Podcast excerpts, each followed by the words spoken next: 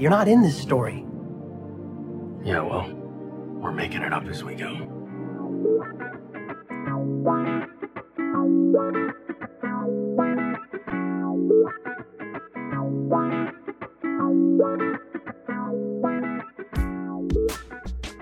Hello and welcome to Making It Up As We Go, a Destiel fan fiction anthology podcast. I'm your host and reader, Nerdy Nerdenstein. The story is ours now. You can't have it back. Please be warned that the stories featured can and will contain explicit sexual content and is not intended for young audiences.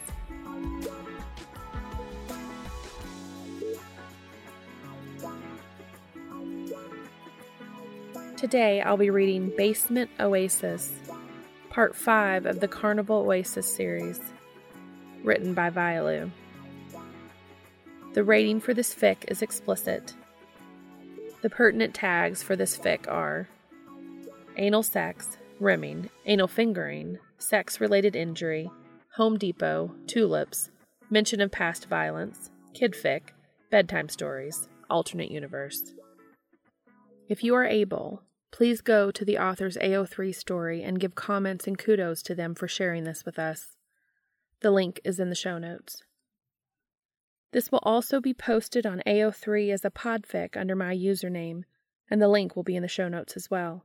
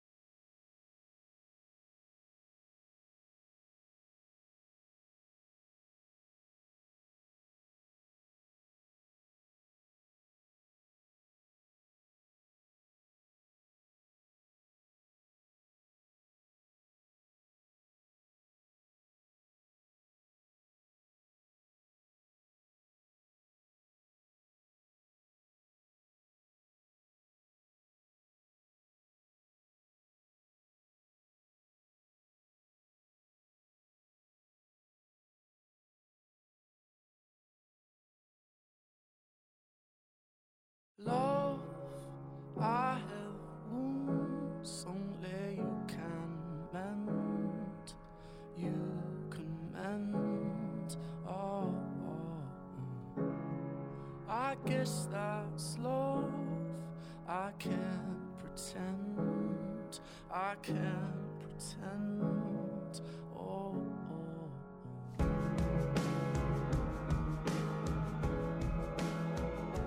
Basement Oasis, Part 5 of the Carnival Oasis series, written by Violue. Read for you by Nerdy Nerdenstein. Summary Tulips, tomatoes, and teleportation. Just another weekend in Valencia.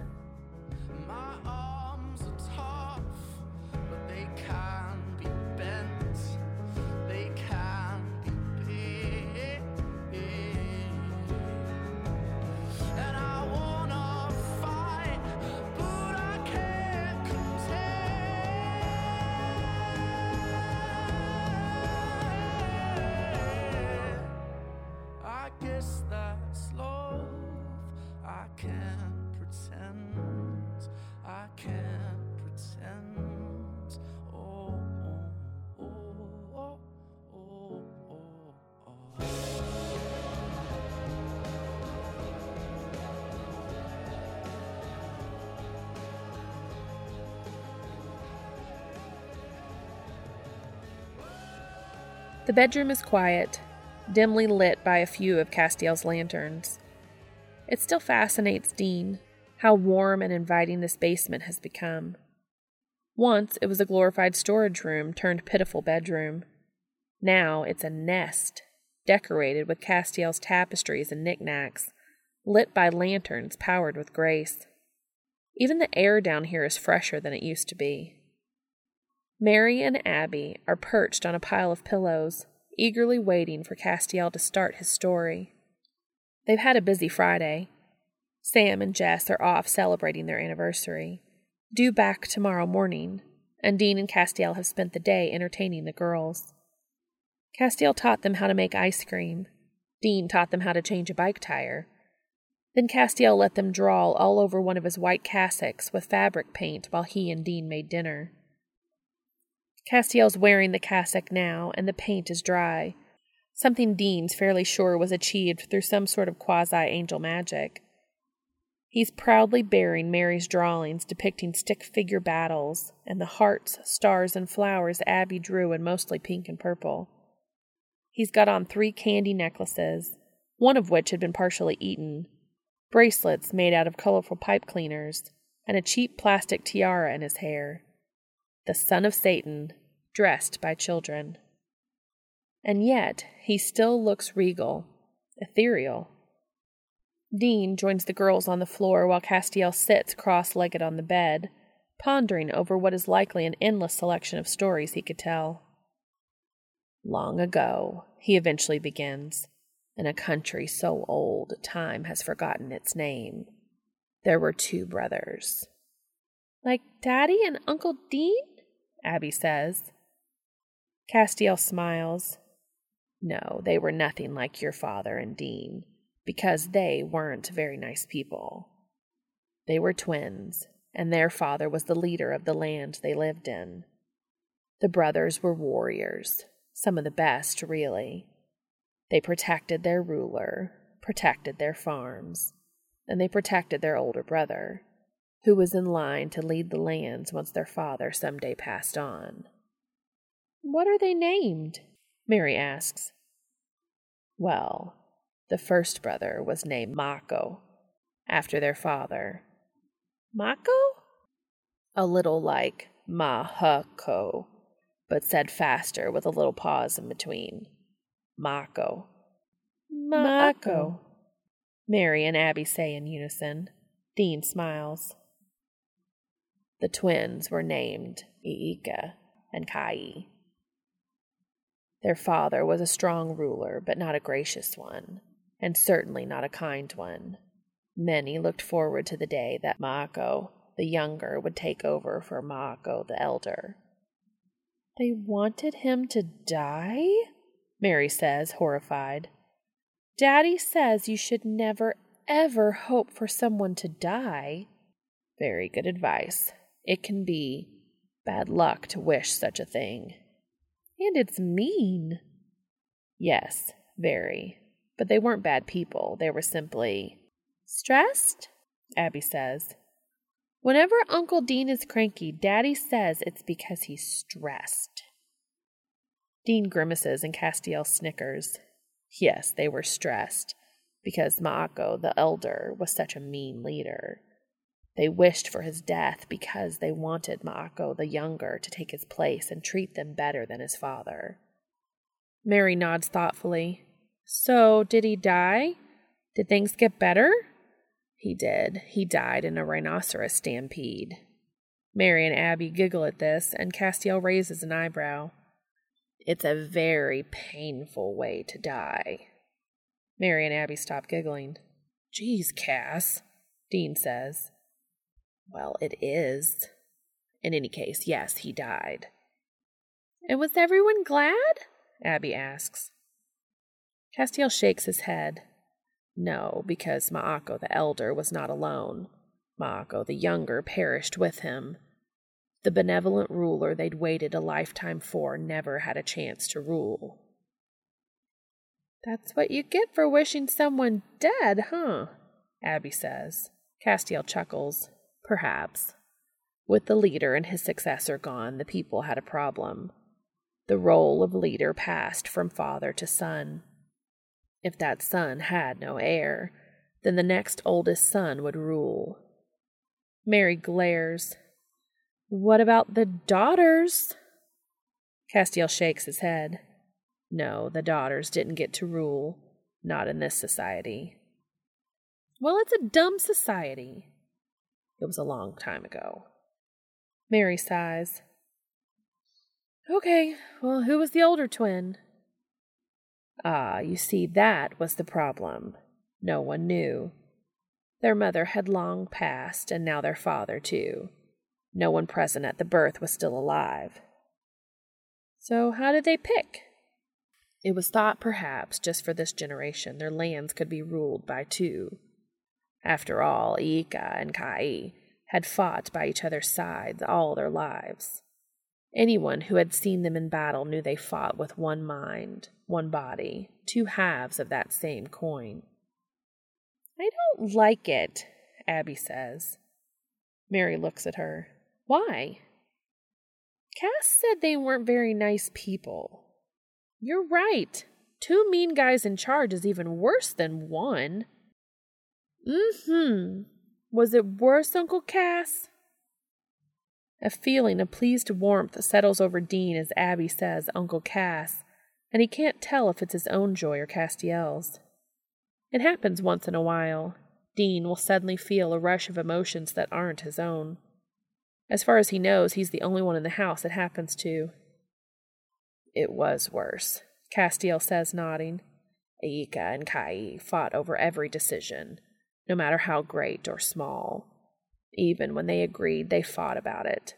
They seemed to always be angry, and often that anger was taken out on the people they were meant to protect. Wow, Mary says. These people couldn't catch a break. Castiel shakes his head sadly. They truly couldn't. The brothers were so very stubborn, so unwilling to communicate. In less than a year, they had decided to go to war. Everyone had to choose a side to fight for, Ika or Kai. And for the most of them, it was a matter of choosing between two terrible things. Abby nudges Mary with her foot, like picking between eating liver and eating tongue. Gross! Mary pushes Abby away. So, Castiel says, everyone chooses their sides and they battled to see who would rule. Sounds dumb, Abby says. Many wars are. All this war really did was weaken them as a people.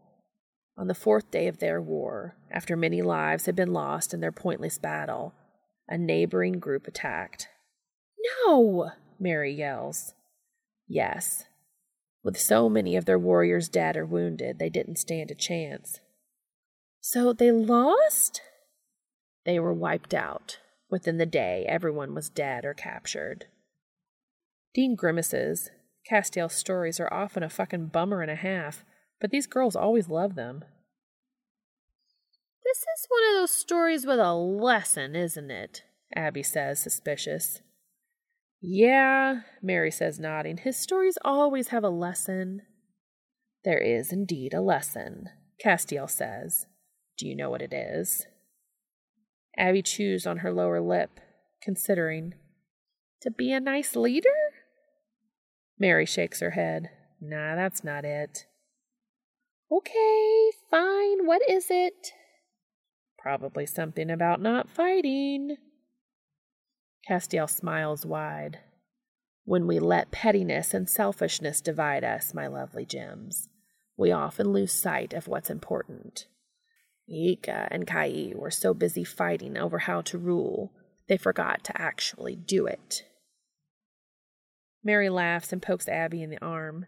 He's telling us this because of this morning. Abby looks confused. What about this morning? Uncle Dean took the last muffin while me and you were fighting over who should eat it. Dean smirks. He sure did.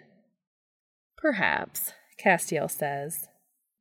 We should have, um, cut the muffin in half, right?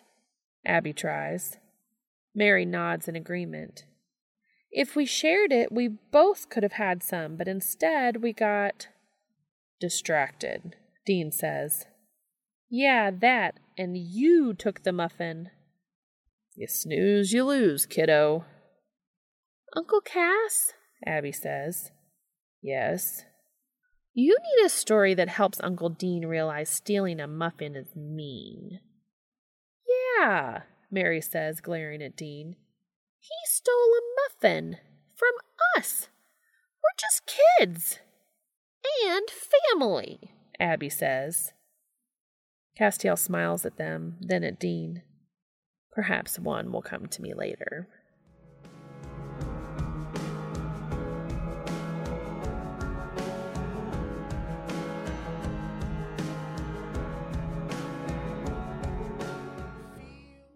So, you got a story to teach me about the evils of taking the last muffin? It's a few hours later. Mary and Abby are asleep in their room. Bones is asleep in Sam's bed, and Castiel is in Dean's lap, working himself on Dean's cock with gusto, wings fanned out as far as they can go without knocking shit over. Castiel has one hand on the wall behind Dean, the other gripping his shoulder. I have many stories, Dean. Well, I like your stories. Some of them are so detailed. I feel like I'm there. You could write hundreds of books about forgotten kings, and no one would ever know you were just talking about the things you'd seen yourself. That's an intriguing idea. Castiel's eyes trail down Dean's body, lingering on his abdomen. His smile slips, and his hand moves from Dean's shoulder to his torso as his movements slow. Cass, Dean pants. What's wrong? You have a kidney stone. Dean stops moving. What? You have a kidney stone, Castiel repeats, patting at Dean's abdomen. It's going to hurt when it starts to pass. Cass, my dick is inside of you. Why are we talking about kidney stones? Because I just noticed it. Okay, well, thanks for letting me know. Dean's hands are resting on Castiel's hips, and he gives them a squeeze. We can worry about my kidney stone later. Castiel nods, working back into a rhythm. A minute or two passes, and Dean's just about forgotten the interruption when Castiel slows again. May I fix it? he asks timidly. You want to heal my kidney stone? Very much so. May I? Is it going to hurt? I doubt it. Do I have to pull out? Castiel wriggles in Dean's lap and Dean groans. No. Dean makes a few slow, shallow thrusts. Then go for it. Lay your hands on me or whatever. Castiel's hand starts glowing where it's pressed against Dean's body, and Dean stops moving so he can watch. He feels a burst of sensation in what he's assuming is his kidney, or near his kidney. The gentle burn of Castiel's grace mending whatever has gone awry inside him. It's slower than it was when Castiel was kissing his way along Dean's body, healing his scars. But it feels just as bright hot, just as good. The sensation passes, and Dean has no idea if it worked or not, because he couldn't feel the kidney stone in the first place. But Castiel seems satisfied. You're real fucking weird, you know that? Dean says as Castiel starts fucking himself on Dean's cock again. You don't sound very grateful to the one that spared you a searing pain in your urethra. Dean shakes his head, smiling. Of course, Castiel is talking about urethra pain while they're fucking. God, Dean loves him. Castiel's eyes go wide, glowing with grace light, tattoos shining, wings flapping so hard a bunch of stuff falls over. Cass? Castiel throws his head back and lets out a near wail, ass clenching around Dean as he comes, loud and intense. Dean's confused and excited, and he thrusts up into Castiel faster, harder, until he's coming to, never looking away from Castiel's startled, glowing eyes. My skin is rough, but it can be cleansed. It can be cleansed. Oh, oh. Five minutes go by before Dean's brain is clear enough to attempt conversation. He's sprawled out on his back now, with Castiel lying on top of him, wings tucked back into subspace or wherever. What was that? A, uh, I was surprised. Castiel says, voice bone dry. By what? I didn't realize you loved me. How did. Castiel kisses Dean's collarbone. We are so very connected during intercourse, Dean. It was easy to hear you. Dean feels his heart ache painfully. He wraps his arms tight around Castiel. My feelings for you are positive, Cass, I swear it. Are you all right? I promise, Cass. I promise I don't have any remorse or regret for how I feel. I believe you. It's not a sin. Castiel pulls himself up enough to look Dean in the eyes. I never said. Dean tightens his grip. Then why is it feeding you, Cass? I have no idea. Well, that's reassuring. I don't know everything, Dean. I don't even know most things. Castiel shifts until he's braced above Dean. Then he bends down and licks away tears Dean didn't know he was shedding. Don't be upset, my treasure. Your love tastes nothing like your remorse. It doesn't? Castiel shakes his head. No, it's even more golden, more sweet. I'm quite sure it's the best thing I've ever tasted. I was scared that that it meant something bad, that I couldn't love you the right way. Oh, Dean, don't worry. What I felt from you was. Castiel kisses the corner of Dean's mouth, sighing happily. It was beautiful. Yeah, well, you've said that about my sins. I promise it's different. Don't be scared. Dean nods and sighs. I wish I had my Sin Eater handbook nearby. Is it an angel mating thing? I I suppose it could be. You really don't know? No, I never paid attention to angelic mating practices. Not intentionally, anyway. There are things I know, things I don't. Oh, why? No one wanted me in that way. Learning about mating with other angels seemed irrelevant. Why? Castiel smiles gently. I'm an abomination, Dean. No, you're not. Castiel kisses Dean's jaw. The offspring of the morning star and his first demon is an abomination. I had friends, but no one wanted. I don't blame them. I'm sorry, Cass. I'm not. Had I taken an angelic mate, I might never have come to stay on Earth, might never have found you, the most beautiful soul I've ever seen. Dean can feel his cheeks heating. You can't just say stuff like that, Cass. Can't I? Castiel says, dragging a finger down Dean's cheek. I, uh, uh, you, uh, you can. Verbal expressions of adoration make you uncomfortable.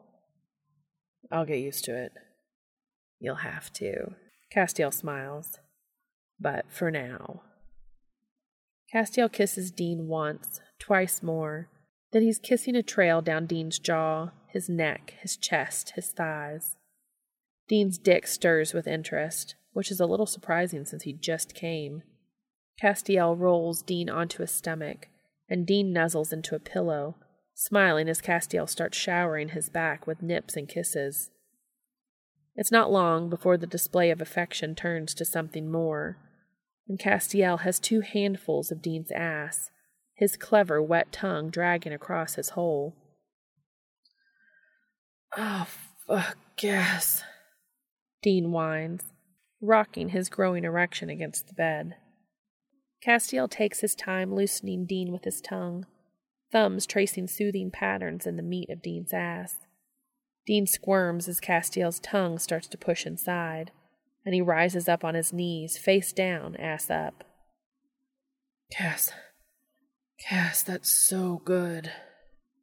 He's hard again, dick thick and aching for friction.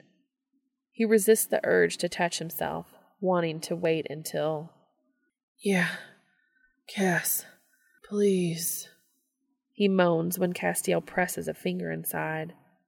The scent of coconut oil is heavy in the air as Castiel uses it to get Dean ready. The oil's not as slick as regular lube, but it still feels so fucking good. Too good, even. They use it nearly every time they have sex, and Dean's come to strongly associate coconut with sex. Jess brought home some coconut macaroons the other day, and halfway through eating his, Dean realized he was getting hard. Castiel has pretty much ruined Dean for sex with anyone else, but that doesn't really matter, seeing as they have kind of a forever thing going. Stop that, Castiel says. You'll make me come again. Stop what? Dean looks behind himself. Castiel's eyes are glowing. You are feeling a lot of very strong feelings. I can taste them in the air. You sure that's not just my ass you're tasting? Castiel rolls his eyes. Maybe. It's kind of hard to tell if they're rolling or not right now. I don't know what to tell you, Dean says. You're just going to have to get used to it. Castiel narrows his eyes and twists his fingers inside Dean. This is so. I've had human lovers before, but they never. Maybe being with me has just made you greedy, gobbling at my sins, now my gross, squishy feelings. They're not gross, Castiel says, pulling his fingers free. They're delicious. Hope you don't get angelic diabetes from all the overindulging. That is not at all how angels work. Guess I have a lot to learn. Castiel hums in agreement, cock pushing into Dean. Apparently you do. Dean lets out an embarrassingly high moan, fingers digging into the bed. They go quick and hard, bodies crashing together in a frantic climb towards orgasm. You feel amazing, Dean, Castiel hisses, gripping Dean's shoulder, pulling him hard into each thrust. Dean moves one hand down to his cock, stroking and tugging himself closer to the edge. He wants to try something. Cass. Yes, Dean. I love you. Dean says somewhat shyly. It's not a thing he's in the habit of saying to anyone other than his car. Dean. Castiel's hand clenches, and Dean feels an intense pressure, then a sickening burst of pain in his shoulder that dissipates almost immediately. It confuses the fuck out of his brain, though, and he comes hard as Castiel whimpers and clamps a hand over his eyes. There's a flash of light Dean can see even with his eyes closed and covered. As Castiel moans through his orgasm, Dean can hear a strange, piercing sound. He doesn't know what the fuck it is, but it makes his ears ring and his blood simmer happily in his body. The hand over Dean's eyes moves away as Castiel pulls out, and Dean rolls over onto his back to look up at Castiel.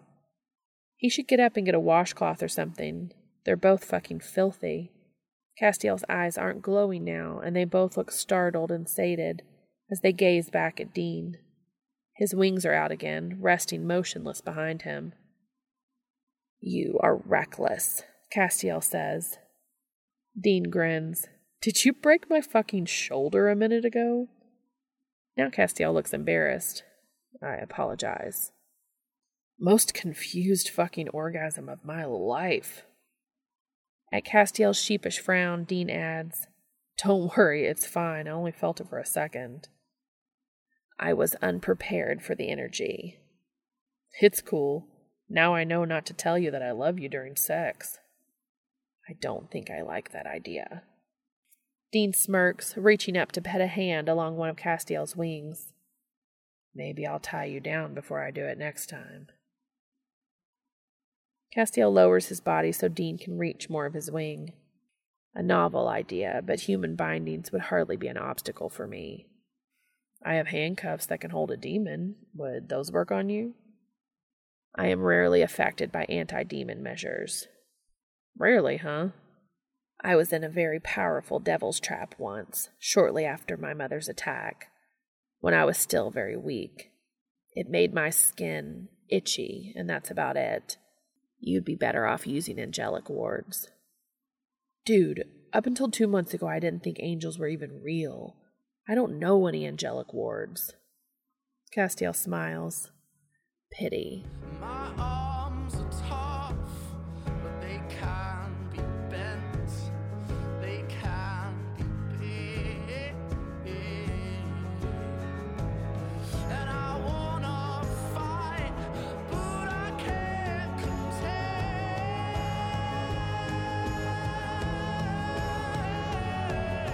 This is ridiculous.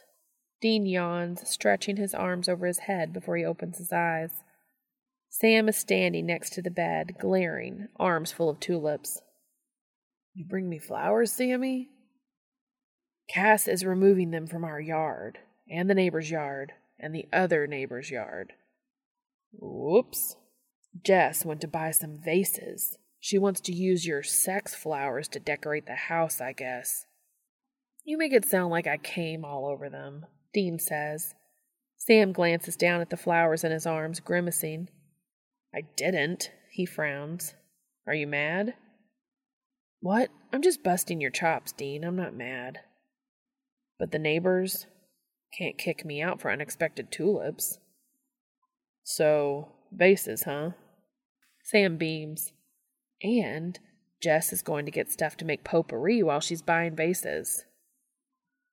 I'm going back to sleep, Dean groans. I guess that's love. I can't pretend. I can't pretend.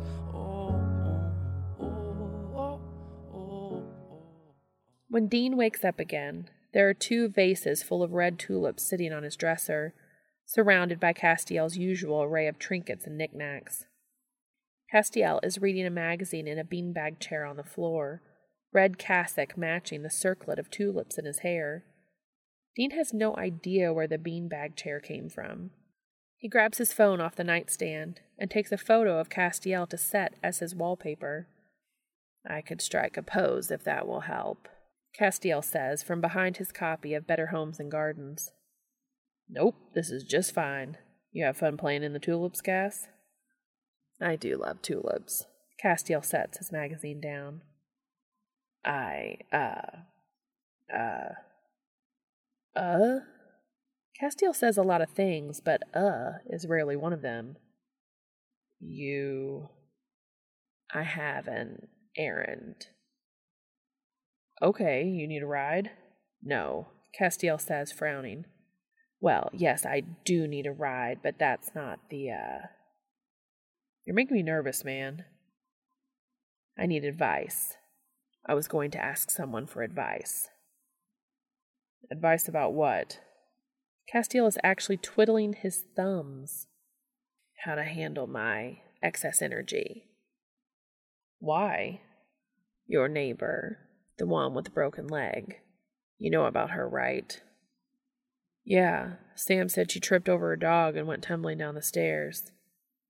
Yes, her. Well, she's walking now. She just got back from her doctor. She woke up early this morning and her leg was healed. And that was you? All that energy. I just don't want so many odd occurrences to add up. It could attract demons, or worse, hunters. Dean's offended. How are hunters worse than demons? This house is warded against demons. It's not possible to ward against hunters. Still, that's pretty harsh. I get it, though. Not all hunters are soft and cuddly like me, and miracles do attract them. Precisely. I don't want to cause trouble for your family. Hopefully, this person can tell me if my issue is common among angels, and if there's a solution. And if there's not, we might have to move or stop having sex. Be serious, Cass, Dean says. So, where do we find this person? We have to summon him. I'm certain that between the two of us, we have the necessary ingredients of the spell. Summon him? What the hell is he? A relative. Uh, not your, um, your dad. I would not summon the Morning Star to Earth for his help with my sex life, Dean. Right. Well, good. I'm glad. So, where do we summon this relative? Here? No, the house is warded against angels. You're an angel. It's what you would call a loophole. The wards were made with my blood, so I'm the exception. Where the fuck are these wards? Dean sure as shit never seen anything other than the anti demon wards any hunter with some sense would have around their house. Anyway, Castiel says, I don't want him knowing where I live. He's dangerous? Obnoxious, but Castiel sighs. In many ways, he's my closest kin. Well, all right then, let's go summon us an angel.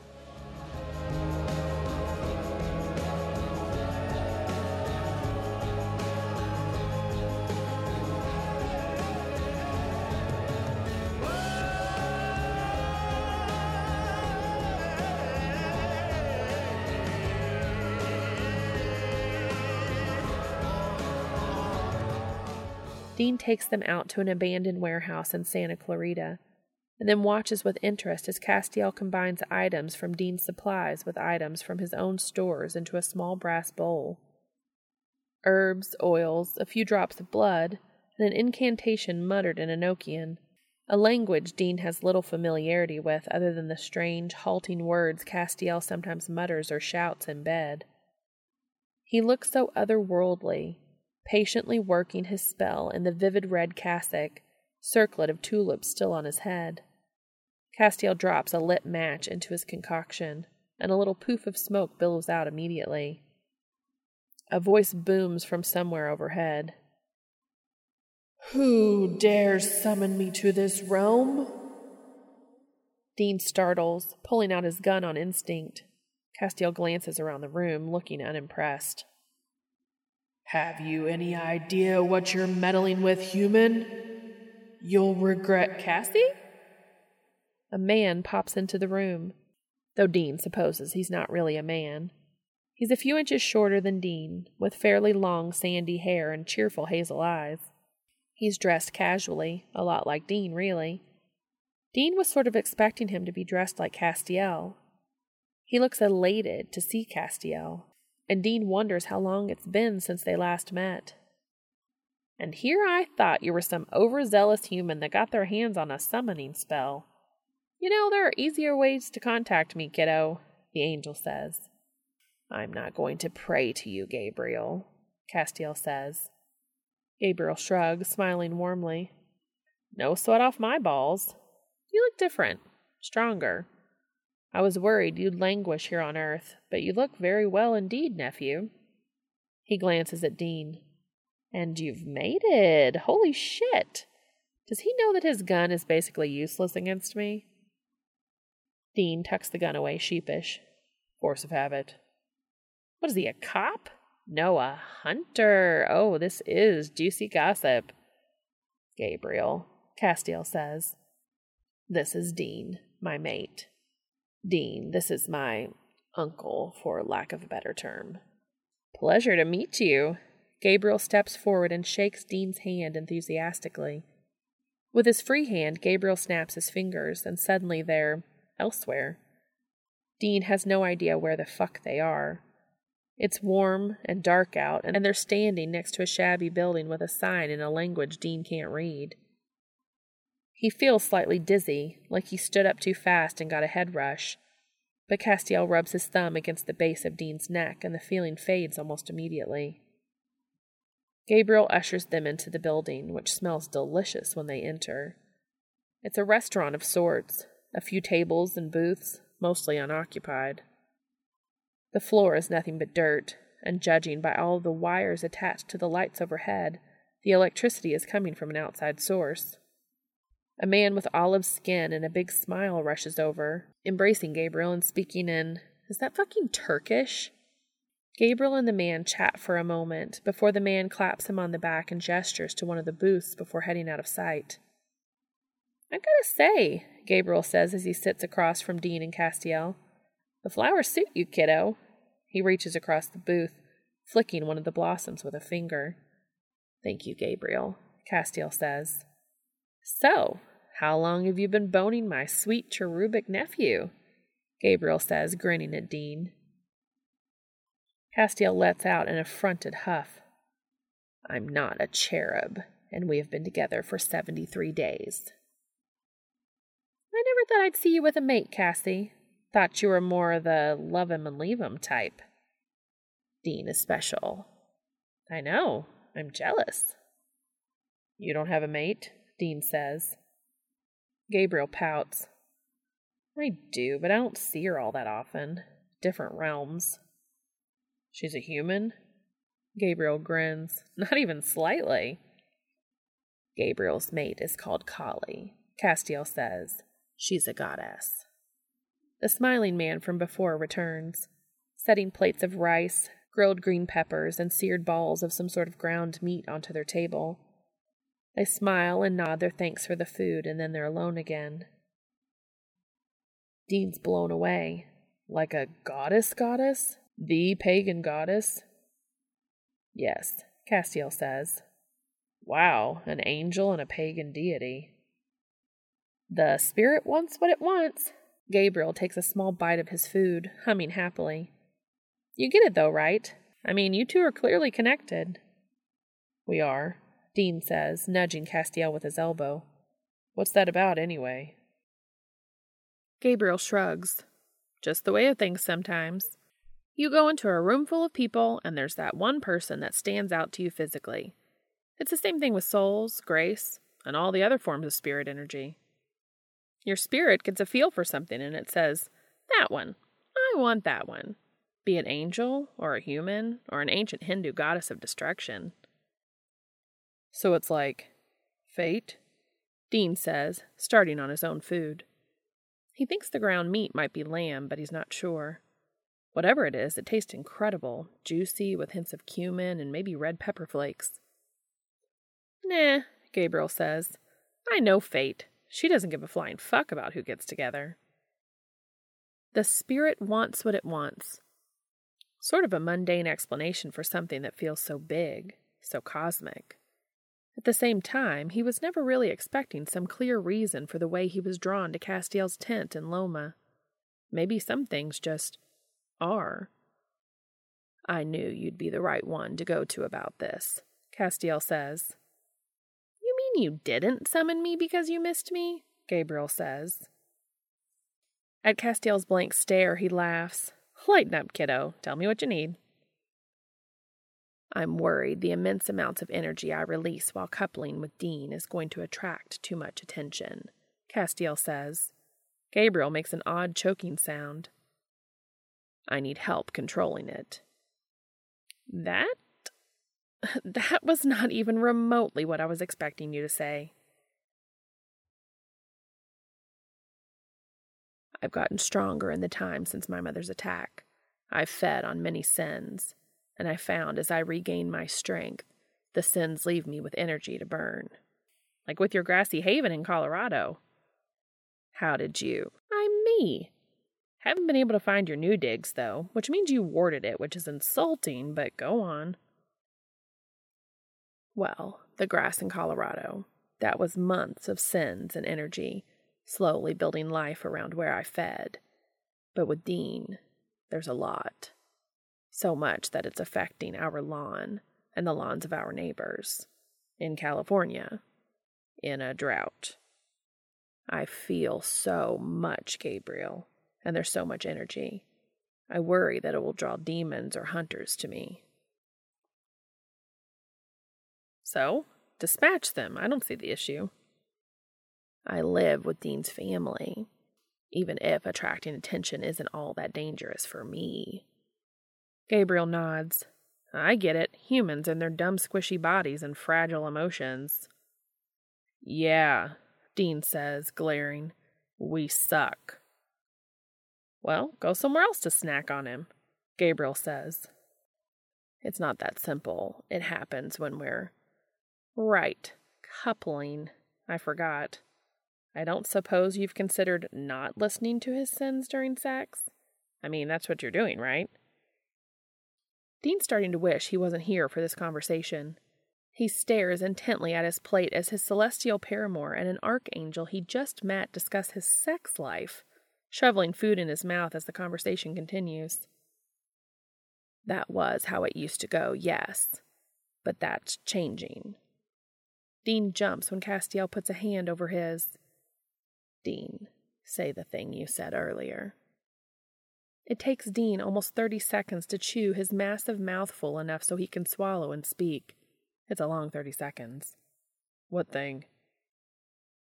The thing you said before I lost control and crushed your shoulder blade with my bare hand. Wow, Gabriel says. You guys play rough. Dean glares at Gabriel. Come on, Cass. Just say it. But say it for real. Dean's already blushing. Fine, fine, he says, sighing. He squeezes Castiel's hand. I love you, Cass. Castiel's eyes light up, and the tulip blossoms rustling on the circlet on his head twitch and grow larger. He squirms a little in his seat. Right.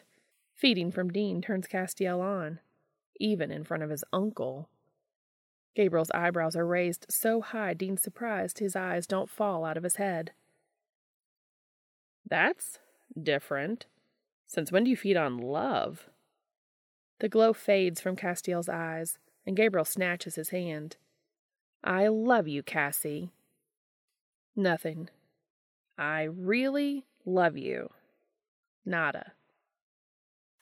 Centuries ago, Kali and I were having a fight, and I killed fifty of her favorite worshippers just to make a point. Castiel's eyes do glow then, powered by Gabriel's disturbing sin. Gabriel glances at Dean, then glares. I'm not proud of it, okay? That's why it's a sin. Dean grimaces. I'll say. She slaughtered an entire Catholic village in retaliation, if that helps. Holy shit, why would that help? I said if.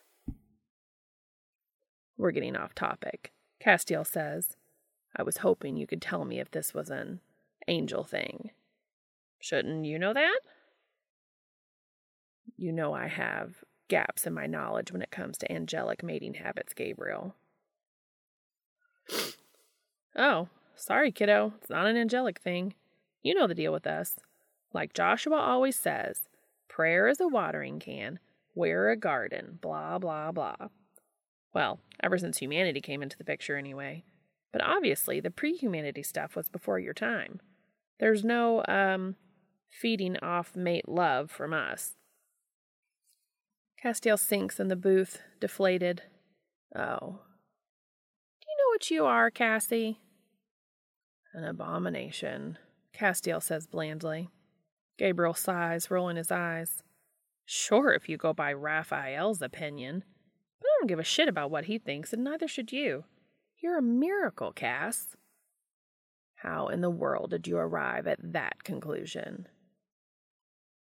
Lilith had a human form, but not a human body.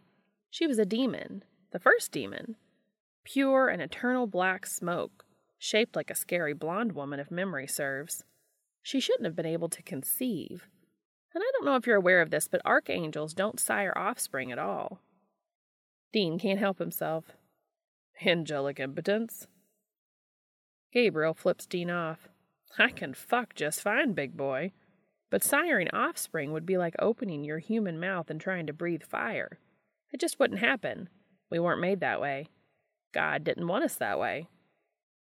Dean ignores the urge to try and breathe fire. You're the product of a whole host of circumstances that should never have happened, Gabriel continues, emphatic. That's not an abomination, it's a miracle. A mystery in a world that holds very little mystery to something like me. Gabriel, Castiel starts. Unfortunately, what you also are is new, unique. I can't say with any authority what rules govern the product of an archangel and a demon, because that's never existed before. Some angel stuff applies to you, some doesn't. I don't get it. Dean says, You mix yellow and blue paint together, you get green. Uh, that's true? Gabriel says, uncertain. Green is the sum of yellow and blue. Shouldn't mixing an angel and a demon make the sum of an angel and a demon? What? He's asking why I'm not merely half demon, half angel. Castiel says fondly, patting Dean's thigh. Oh, well, why didn't he just. Okay. I get what you're saying. Why isn't Cassie half demonic, half angelic? I guess, Dean says. I have no idea. Why does he feed on sins and remorse when neither angels nor demons do so? Why does he light up like a Christmas tree every time he feeds? You don't? The flow of prayer to the host is unending. I'd be glowing constantly. Castiel is like us, and yet so, so different. Sometimes I think. Gabriel cuts himself off, looking uncomfortable. Sometimes you think what? Castiel says. Sometimes I think you're a miracle miracle, an act of God. I am not an act of God, Gabriel. At best, I'm a mutation. Well, I guess we have no way of knowing which of us is right, do we? Gabriel smirks. So, the bottom line is you don't know why my connection to Dean has evolved or how to control it. I have suggestions, but I'd be making them based on guesswork. That's better than nothing, Dean says. There's that hunter spirit, Gabriel cheers. All right, first of all, how much control do you have over it? Castiel drums his fingers on the table. Very little. Often tulips grow, but it's mostly subconscious. I'm not trying to grow them. I just like tulips, so tulips grow. But there have been times where I was able to make a conscious decision about it. Dean's backyard is full of blackberry bushes right now. Blackberries? He makes delicious mini pies, Dean says. I can't believe you haven't had me over for pie, Cassie. This is getting hurtful. Anyway, so the issue is worse when you feed or when you have sex. Those things are often connected. Kinky, Gabriel. Hey, I love kink. One time Kali brought a box of clothespins and Gabriel. Anyway, so my suggestion is practice. Practice, Castiel repeats. Kind of obvious, don't you think?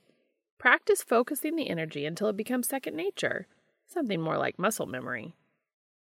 Makes sense to me, Dean says. Focus it where? Castiel replies. Huh. Uh. Gabriel trails off, then snaps his fingers suddenly. I got it! Plants! The fact that he's making this up as he goes isn't exactly filling Dean with confidence, even if it is better than nothing. Keep plants in the house and try to focus the energy on them instead of letting it spill outside of the house into your yard or wherever. Dean's on board. That's not a bad idea. Plants in our room. Plants wouldn't get much light in the basement, Castiel says. Gabriel slaps his forehead. They won't need light. That's the whole point. And if they die, your energy would ideally repair them. I don't know. Come on, Dean says. This is a good idea, Cass. If we move the boxes somewhere else, move the area rugs a bit, I can build us a couple of raised garden beds for the, uh. Dean glances at Gabriel, embarrassed. For the nest. Aw, Gabriel says. Dean glares. Archangel or not, I will stab you in your face. Ingrate, Gabriel says, winking. Well, it sounds like we have a plan. Damn, knocked it out of the park with my first suggestion. Did you have other ideas? Castiel asks. Witchcraft? Oh, Jesus, Dean groans. It was a plan B. I'll say, I can count the number of good witches I've met on one hand. You're a hunter. Of course you're only meeting bad witches. The good witches aren't on your radar. They're keeping their noses clean. Well, at least I've liked half the angels I've met. Gabriel breaks into a wide grin. I really, really like him, he says, beaming at Castiel. Can't wait to see what the others think. Others? Whoa, what? Gabriel raises a hand, snaps his fingers, and suddenly Dean and Castiel are back at the warehouse in Santa Clarita, not an archangel in sight. What the fuck was that? Dean says, looking around frantically. Castiel adjusts the tulips on his head, sighing. Gabriel prefers ending conversations on a dramatic note. Pay him no mind. I don't have to meet more angels, do I? I'm in no rush to see the others, and my wards are strong. I have very little interest in indulging angelic nosiness. Good, Dean says, putting an arm around Castiel's shoulders. But, I mean, he wasn't that bad. He loves you a lot. If you ever want me to meet more angels, I can probably be persuaded. Even my father. The devil? Uh, let's work up to that, okay? Castiel smiles. I thought so.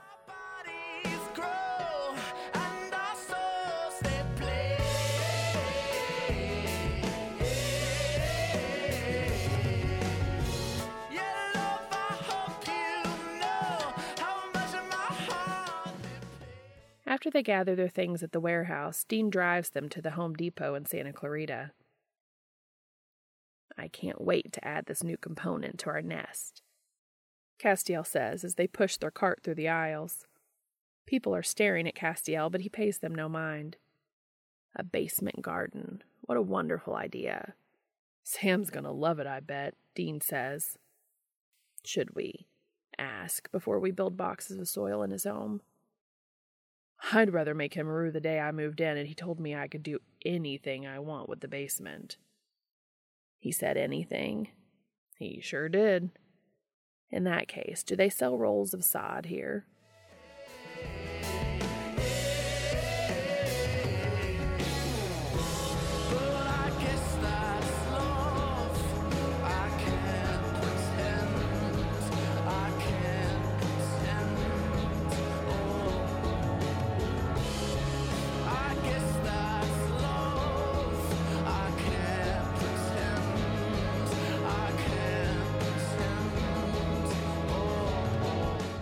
The Impala is stuffed full when they leave sod and bags of soil wrapped up and stuffed in the back seat and the open trunk, two by fours lashed to the roof.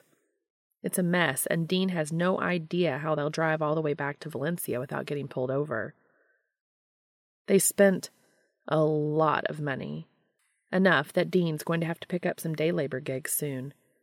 He used to be all about credit card scams and hustling pool, but that tapered off a lot recently. Dean wonders if they could start selling tulips out of a cart or something, and blackberry mini pies. Maybe Castiel could make little tapestries like the ones hanging in the basement. Tulips, pies, and tapestries.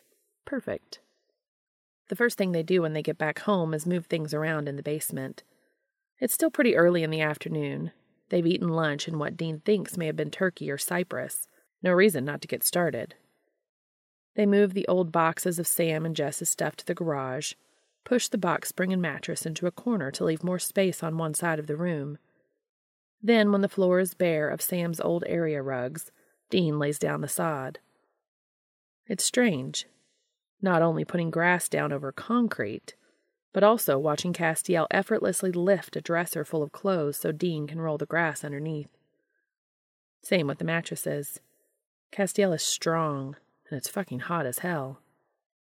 Sam comes down after about an hour, looks at the mess Dean's making, and asks if they want any help.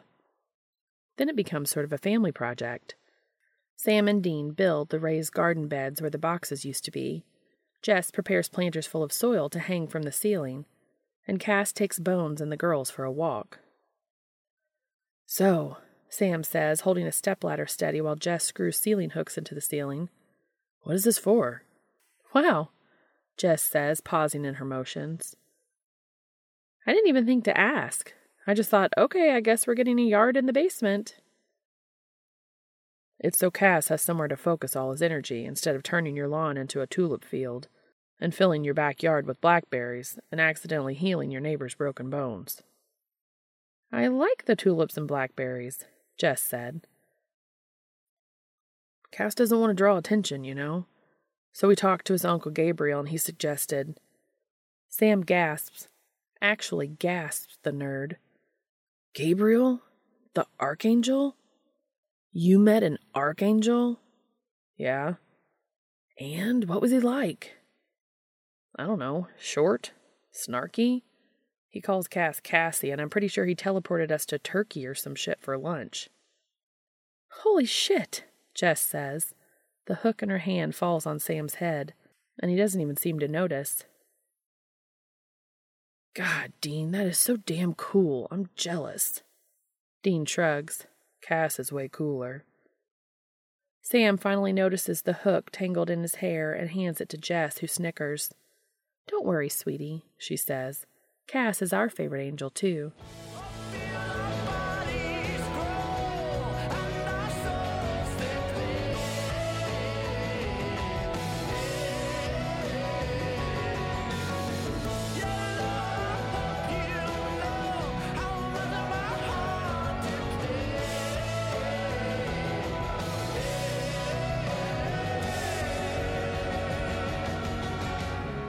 This looks promising. I think so too. Right now, it's just grass and soil. There's soil in the planters Jess hung from the ceiling, soil in the two raised garden beds Dean and Sam built, soil in the 15 potted plants throughout the entire house. Jess had thought it was a good idea, but Sam thinks it'll be a weird reminder for the rest of the house that Dean and Castiel are having sex. They told the girls that they bought magic soil that just might make a flower before their very eyes. It seemed simpler than the actual truth. The basement smells strongly of soil now, but Dean finds he doesn't mind. The biggest downside is that he and Castiel are officially on floor duty for the dirt they will inevitably track into the rest of the house. The hope, of course, is that Castiel's energy will flow into all the plants in the house and not into their lawn, the neighbors' lawns, or their neighbors' bodies. But there's really only one way to test this. Castiel looms over Dean on the bed, wings shifting restlessly behind him. He's naked, save for the circlet of vibrant tulips still resting in his hair. Dean is similarly unclothed, legs spread, hips jerking minutely as Castiel works him open with fingers coated in coconut oil. No lavender, Dean says. No lavender. When you grow your flowers, lavender gives me a headache. Very well, Castiel says, kissing Dean's sternum. There's a teasing pressure on Dean's prostate and he squirms, dick leaking onto his stomach. Before we get started, do you see any kidney stones? Castiel chuckles. No. Considering what happened with your neighbor, I expect everyone in the house is in peak health right now. Just checking. I want you to know how much I appreciate this, Castiel says, knuckles dragging wonderfully against Dean's rim. It's no big deal. Castiel glances around the room, arching an eyebrow. The entire basement is full of dirt. The furniture is moved. There are planters hanging from the ceiling, and there's grass under your box spring. I know, but it was a boring room before you. Now it's not. Still, it's a lot to do just for me when I'm. You're doing that insecurity thing again. You belong here with me, Cass. And I like what we're creating together. Castiel pulls his hands free and leans down to kiss Dean hard, needy. A handful of seconds tick by. Then Castiel is guiding his cock inside Dean, inch by delicious inch. Dean moans into Castiel's mouth, arms around his neck. He wraps his legs around Castiel's waist, jolting when he feels feathers brush up against his shins. Castiel wastes no time in building up a hard, ravenous pace, swallowing each moan he fucks out of Dean. Time seems to bend, showing itself for the meaningless construct that it is, something that happens so often when they're like this. Dean will drift on a moment, lost in sensation, feeling the universe around him melt away, piece by piece vanishing to be replaced with Cass, Cass, Cass, and the sounds of pleasure they make together. Castiel's thumb drags against Dean's lower lip, and Dean looks him in the eyes, smiling. Confess, Castiel says, hips slowing. There was a girl I dated in my old high school, one of my many old high schools. Her name was Amanda Heckerling. She was real wholesome and cute and nice, but I was kind of a dick. Aloof, I guess. Castiel's thumb strokes Dean's jaw as he speaks. She caught me in the janitor's closet making out with this girl whose name I don't even remember.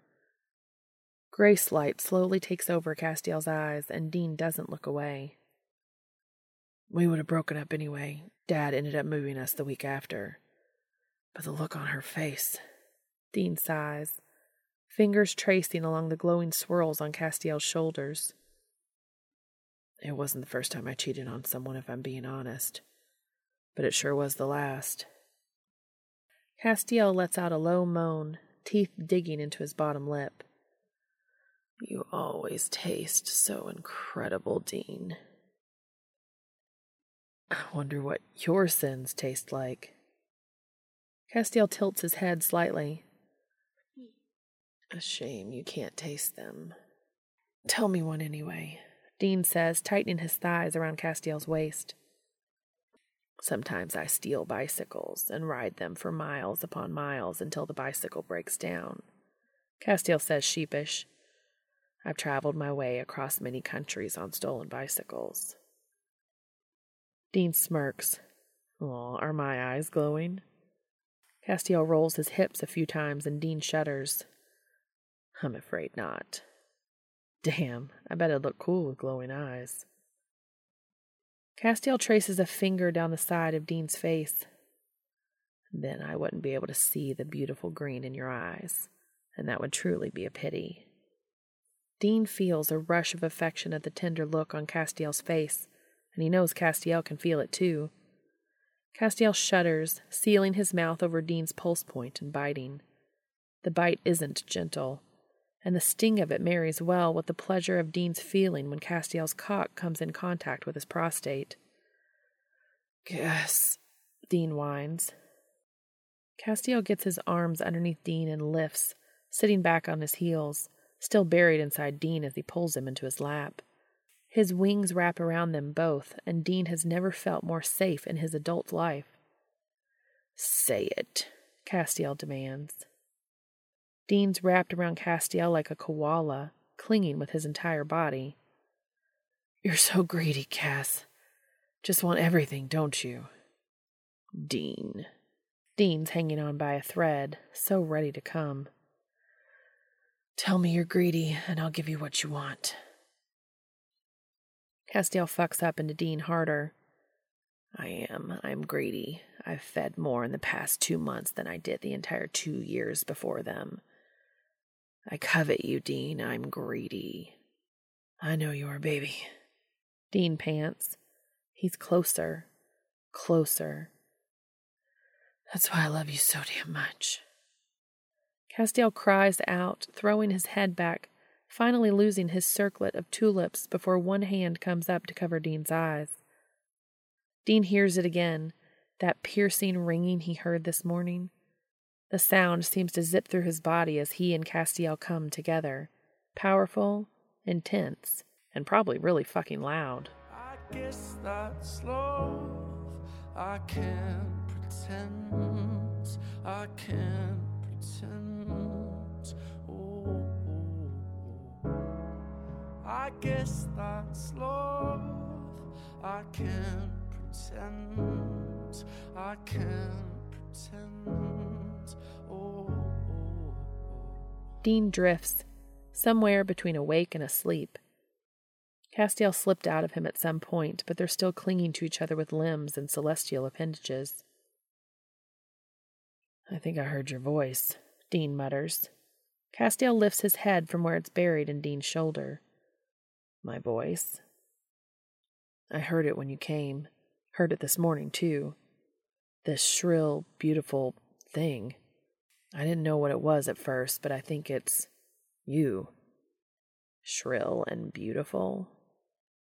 It's you, right? Felt like you. Felt like Cass. Castiel nods. It's me. I didn't realize you could hear me. Just today. Didn't hurt you, did it? Dean shakes his head. Nah, it was a strange sound, but it felt good. I'm glad. I know aspects of an angel's true form can be damaging to humans. That why you covered my eyes when you went supernova? Just protecting those beautiful eyes of yours. So it would like burn my eyes out? With you sitting right in front of me? Maybe. I'm very bright. Dean kisses Castiel's forehead. I agree. Castiel sighs happily and unfolds his wings from around them. There's a flash of color in Dean's peripheral vision that makes him turn his head. Well, would you look at that? The grass is taller, much taller than it was before they started, and overrun with red tulips.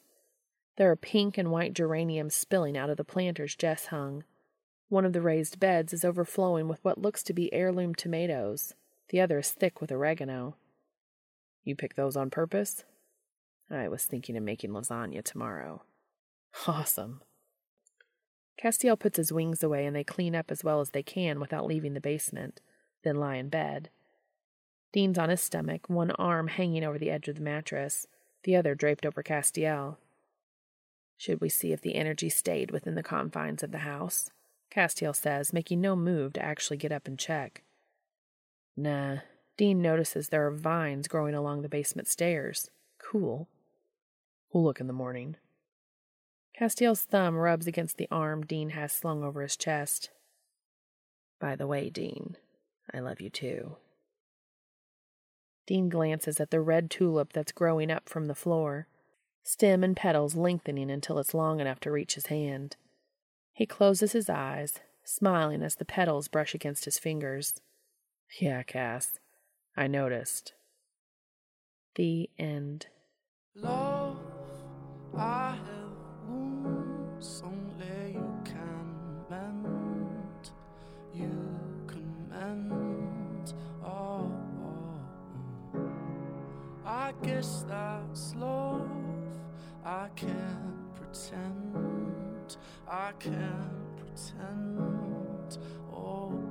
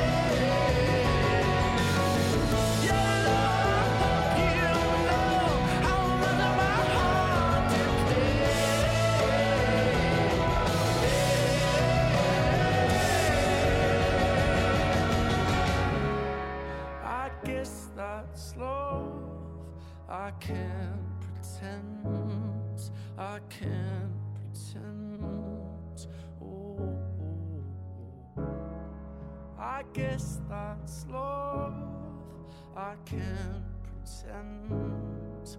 I can't pretend. Oh. oh.